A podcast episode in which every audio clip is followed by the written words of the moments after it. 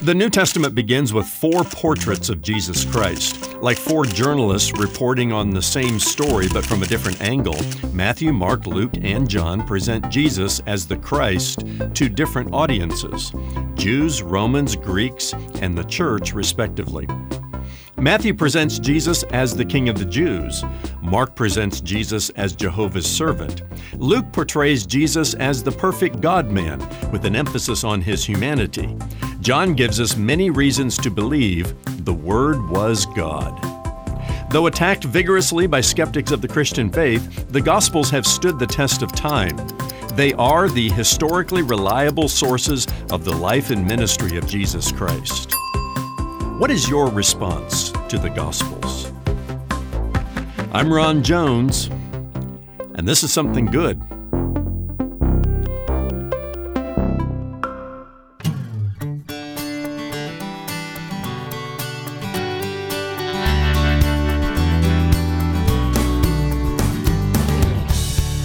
Looking for compelling evidence that Jesus Christ is, in fact, the Messiah?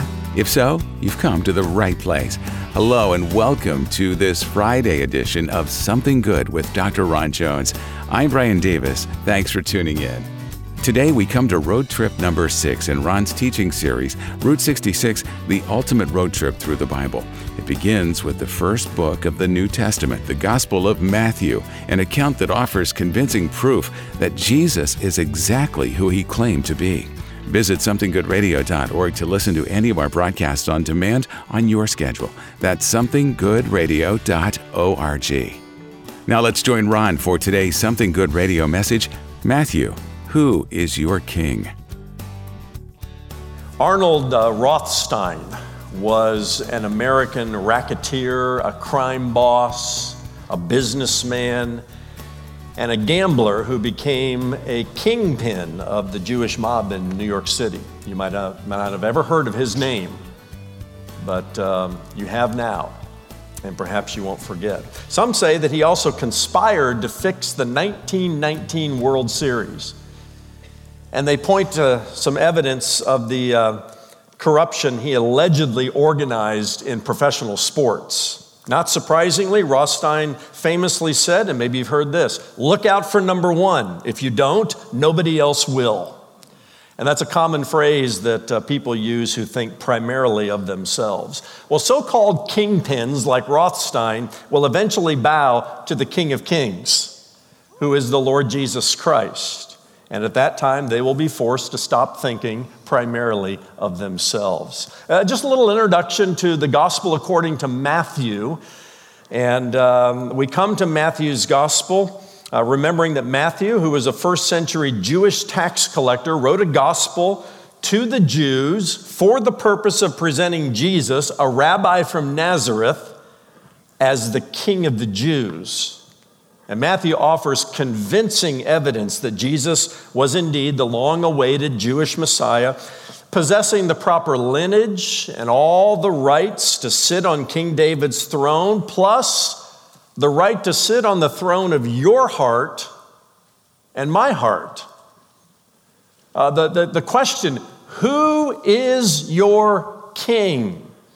Is a fitting question to ask as we work our way through the gospel according to Matthew. Now, the best scholarship says that Matthew penned his gospel after Mark, and somewhere in the middle of the first century, in the fifties or the sixties A D. Why do I point that out? Because the nearer a writing is to the actual events, the more credible it is, you know, as ancient historians look at it. Those people who uh, criticize the Gospels and Matthew's Gospel and others, they always want to push the date much later. And uh, I always just find it interesting that people who live thousands of years after the actual events would question the first-hand eyewitness accounts, which uh, the Gospels are.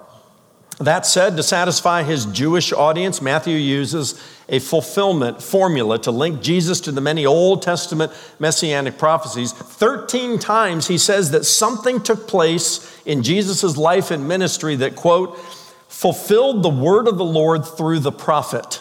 That's important to remember. All these times where Matthew uh, pulls in the Old Testament prophecies because he's writing to the Jews who were well acquainted with the Old Testament scriptures. Uh, oddly, to modern readers, Matthew begins his gospel with a genealogical record, and this takes us into a section of uh, Matthew I call the King's Birth and Appearance. He traces the royal lineage of Jesus and links him to two great covenants made by Abraham and David, which again, Matthew's Jewish audience would have expected of anyone making a messianic claim. They had to have the royal lineage. They had to be connected to uh, the covenants of Abraham and David. Matthew organizes the genealogy into three groups of fourteen. Abraham to David, David to the Babylonian deportation, and the Babylonian deportation to the Christ. Uh, Matthew also includes the names of five women, which in and of itself is a is an eyebrow raiser, especially if you're uh, a Jewish person in the first century. Those women were Tamar, Rahab, Ruth. Uh, he refers to the wife of Uriah. We know that was Bathsheba, but he calls her the wife of Uriah, and Mary, the mother of Jesus. Each of these women with a story that was culturally scandalous. For example, two of the women Were, were outsiders, outside the covenant community of God. They were foreigners that God used to advance his messianic purposes. Typically, Jewish genealogies did not contain the names of women in the first century. Now, Joseph, who was uh, Jesus' earthly father, learns about the supernatural nature of Mary's pregnancy from an angel of the Lord who appeared to him in one of many dreams, saying in chapter one and verse twenty, "For that which is conceived in her is from the Holy Spirit." And Matthew immediately links that statement to Isaiah's prophecy. "Behold, the virgin shall conceive and bear a son, and they shall call his name Emmanuel," which means God with us. Jesus was born in Bethlehem, Matthew tells us, according to Micah's prophecy. And if you think about it, since Jesus was born in Bethlehem, we've been marking our calendars by the birth of the King of Kings ever since then. Uh, just, just a small indication of how transformative uh, the person and life and ministry of Jesus Christ was and is. Now, chapter two begins with the Magi's visit, which is unique to Matthew's birth narrative. Uh, Matthew and Luke are the two gospel writers that include the birth narratives. That's where we get the Christmas stories. After bringing their gifts to the ch- to the child, the wise men depart to their own country by another way, warned in a dream not to return to Herod the despot, who ordered the killing of all male children below the age of two. I mean, Herod was a despicable character and threatened by the news of a, of a child that was, was born king of the Jews. Being warned in another dream, Joseph escapes Herod's Holocaust, returning to Nazareth safety with Mary and Jesus after Herod's death. Decades later, now we're fast forwarding in uh, Matthew's gospel, Jesus appears as an adult ready to fulfill his messianic calling. And of course, there's, there's much speculation and debate about uh, the boyhood years of Jesus from uh, his birth all the way up to the age of thirty when he appears. Um, Luke gives us a little insight into that, and, and we'll get there in time. Uh, but Matthew goes direct to his appearance. His ministry begins after Matthew records uh, John the Baptist's preparation in chapter three, Jesus' baptism, the temptation in the wilderness, and the calling of Jesus' disciples. And then we come to chapter five, and a section from chapter five all the way to chapter fifteen.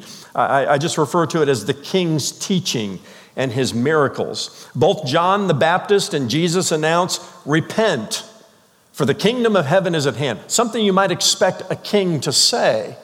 He's announcing the arrival of his kingdom. In chapters five through seven, Jesus sets forth the laws and the standards of his kingdom in a major discourse known as the Sermon on the Mount, chapters five, six, and seven. What a, what a fabulous section of Scripture. Uh, fairly unique to Matthew, although aspects of the Sermon on the Mount uh, find itself in other gospel accounts as well. The Sermon on the Mount is delivered uh, with the authority of a king, and it's delivered on a beautiful hillside overlooking the Sea of Galilee. We'll be there in just a few months um, as we go to Israel.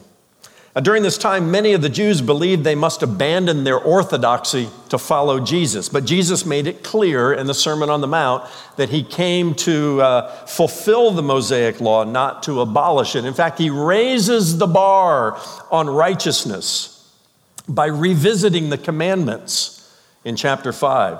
He uses a familiar formula. For example, he says, "You have heard that it was said, you shall not commit adultery. But I say to you, that everyone who looks at a woman with lustful intent has already committed adultery with her in his heart." And Jesus goes on to tell his disciples that their righteousness must exceed the righteousness of the Pharisees.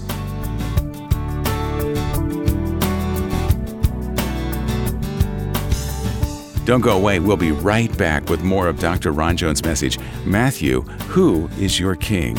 New to our program? If so, we want you to know that all of Ron's messages are archived at our website, something good radio dot org. That's something good radio dot org.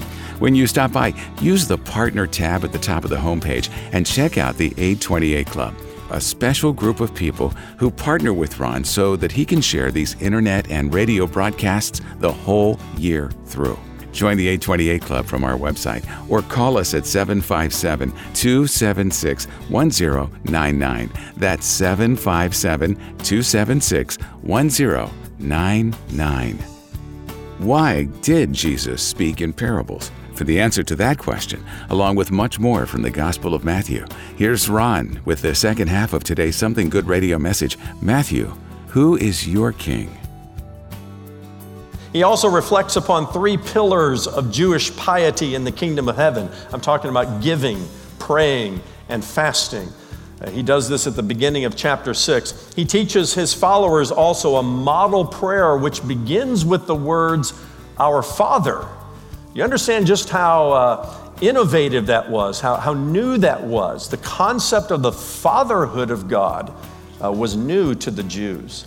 Uh, there's much more to Jesus' kingdom teaching in the Sermon on the Mount, including what he said about practical matters relating to money and the things we worry about and, uh, and so forth. Next, Matthew puts the kingdom's power, his authority, and his compassion on full display by recording twelve miracles that Jesus performed, including the cleansing of a leper, Uh, healing Peter's mother-in-law, and healing two blind men. Signs and wonders accompany Jesus' ministry as proof that he is the Messiah. Uh, a good time for us to pause and to remember that signs and wonders and miracles in the Bible are not on every page or in every era, but they were used strategically by God in the Old Testament and then even here in the New Testament as signs, as introductory signs to prove that Jesus Christ was, in fact, the Messiah. In response to Jesus' growing popularity, the Pharisees accuse him of blasphemy in chapter nine. Didn't take him very long to get there. And this was just the beginning of the conflict that arises between Jesus and the religious leaders. In chapter ten, he delivers a discourse on discipleship, giving the twelve authority over unclean spirits to cast them out and to heal every disease and affliction. He sends his disciples to the lost sheep of the house of Israel. Again, you would expect this coming from Matthew, who's writing to a Jewish audience. The offer of the kingdom came first to the house of Israel and later to the Gentiles. He sends his disciples there to the house sheep or lost sheep of the house of Israel. He prepares them for persecution. He tells them not to fear. He establishes the expectations of discipleship. He introduces the concept of kingdom rewards for those who serve him faithfully. There are positive and negative responses to Jesus' ministry in chapters eleven through fifteen. Uh, he delivers another major discourse on the kingdom of heaven in chapter thirteen and speaks in parables to conceal the truth, he says, from those who have already rejected it. And this section in Matthew's gospel ends with the death of John the Baptist, with Jesus uh, feeding thousands of people miraculously. First he feeds five thousand, then later a, a group of four thousand people. And he walks on the water, and there are other miracles in this section. And then we begin in chapter sixteen, all the way through chapter twenty-three, a section that I just kind of labeled the king's opposition as the opposition to Jesus' ministry by the religious leaders grow, and um, a very specific and prophetic offer of the kingdom. It begins with the Pharisees and Sadducees arriving to test Jesus by demanding a sign from heaven. And Jesus kind of gives them a sarcastic response about, you know, forecasting the weather. And, and then he says, the generation that seeks for a sign is evil and adulterous. A little, little poke in the chest uh, to the Pharisees and scribes. He says, no sign will be given to it except the sign of Jonah. Jesus links his future resurrection to, of all things, the story of Jonah in the Old Testament. As Jonah was three days and three nights in the belly of the fish, so the Son of Man will be three days and three nights in the belly of the earth before he rises from the dead. And then Jesus departs with his disciples and he comes to the district of Caesarea Philippi, another one of those locations we visit when we're in Israel, where he asks them the most important question anyone can answer. Who do people say the Son of Man is? Who do you say he is? I mean, right now, who do you say Jesus is? A good man? A religious leader? You know, you really don't have that option. Uh, he's either a crazy man, a, a con man, or he is the King of Kings, the Lord of Lords, the Son of God, and the Savior of the world, just as he claimed to be. Well, Peter quickly replies, uh, you are the Christ, the Son of the living God. Peter gets an A in theology this day. Other times he opened his mouth and stuck his both of his feet in. But, but today he gets it right. You are the Christ, the Messiah, the one we have been waiting for, the Son of the living God. Jesus affirms Peter's confession. And then he reveals something for the very first time in Holy Scripture. The church. The ecclesia, that he will build his church on the foundation of Peter's rock-solid response. He says, I will build my church, and the gates of hell will not prevail against it. Jesus didn't say, I will build your church. He didn't say, you will build my church. No, he says, I will build my church. He can do it with or without us. And he's been doing it for two thousand years, with or without his people. Just as he's been fulfilling the Old Testament messianic prophecies, and God has been advancing his redemption story with or without the cooperation of his people. Throughout this part of the gospel, Jesus foretells his death and resurrection twice. He predicted his own death and resurrection, disturbing the disciples. They're scratching their heads, uh, trying to factor their, this into their understanding of Messiah. He also performs more miracles, teaches more parables, and gently rebukes the mother of two disciples for expecting her sons to receive preferential treatment in the kingdom of God. I always smile when I read that, that story about uh, the mother of James and John. Can, can, one, can my kids sit at your right hand and at your left hand? And Jesus gently rebukes her. At the beginning of the Passover celebration in Jerusalem, now we're getting closer to the crucifixion and that whole story. King Jesus rides into the holy city on a donkey in fulfillment of Zechariah's prophecy, presenting himself as Israel's Messiah. This is Palm Sunday. Uh, the final week of Jesus' life. Matthew begins uh, this part of his life and ministry and story in chapter twenty-one. The euphoric crowds shout, Hosanna to the Son of David. Blessed is he who comes in the name of the Lord. Hosanna in the highest. Hosanna means, Lord, save us. Save us now. And those shouts would soon turn to crucify him. Crucify him. Was it the same crowd? We don't really know. But whatever the case, uh, it, it was very quick, less than a week, uh, that Jesus was executed on a Roman cross between two thieves. Between his triumphal entry into Jerusalem and his crucifixion, Jesus experienced more confrontation with the religious leaders, including the time he cleansed the temple. I would have loved to have been there on that day. He's got a whip in his hand. He's overturning the tables of the money changers. That's the Jesus I like. Yeah, the one frolicking in the fields with the lambs. Okay, I, I get all of that. If you study the gospel accounts carefully, it, it appears that he cleansed the temple at the beginning of his ministry and a second time uh, at the beginning of Holy Week. Uh, Matthew concludes this section by recording seven woes, uh, words of warning that Jesus delivered to the Pharisees, uh, calling them uh, whitewashed tombs and uh, phrases like that. Uh, not exactly the way to win friends and influence people among the religious leaders of that day. And then we come to this fabulous section of Scripture in Matthew chapter twenty-four and twenty-five. In one sense, uh, the, the totality of it is unique to Matthew, that there are other aspects of uh, the signs and prophecies that Jesus made that you'll find in other Gospels. But early in the final week of Jesus' life, uh, let's just say somewhere Monday, Tuesday, maybe Wednesday, he gathered on the Mount of Olives with four of his disciples. Luke tells us it was Peter, James, John, and Andrew, the three insiders plus Peter's brother. And they had questions about the end of the age.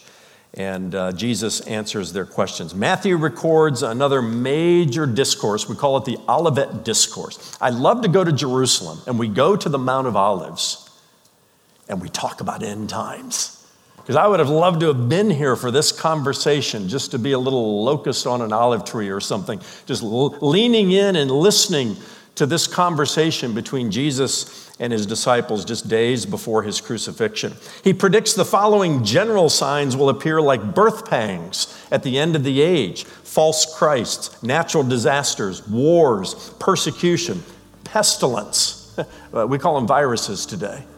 Uh, apostasy, lawlessness, and the worldwide preaching of the gospel. Have we seen these general signs all, you know, throughout the last two thousand years? Yes, but Jesus says, as it gets closer to the end of the age, they'll be like the birth pangs of a mother, increasing with intensity and frequency as we get closer and closer to the end.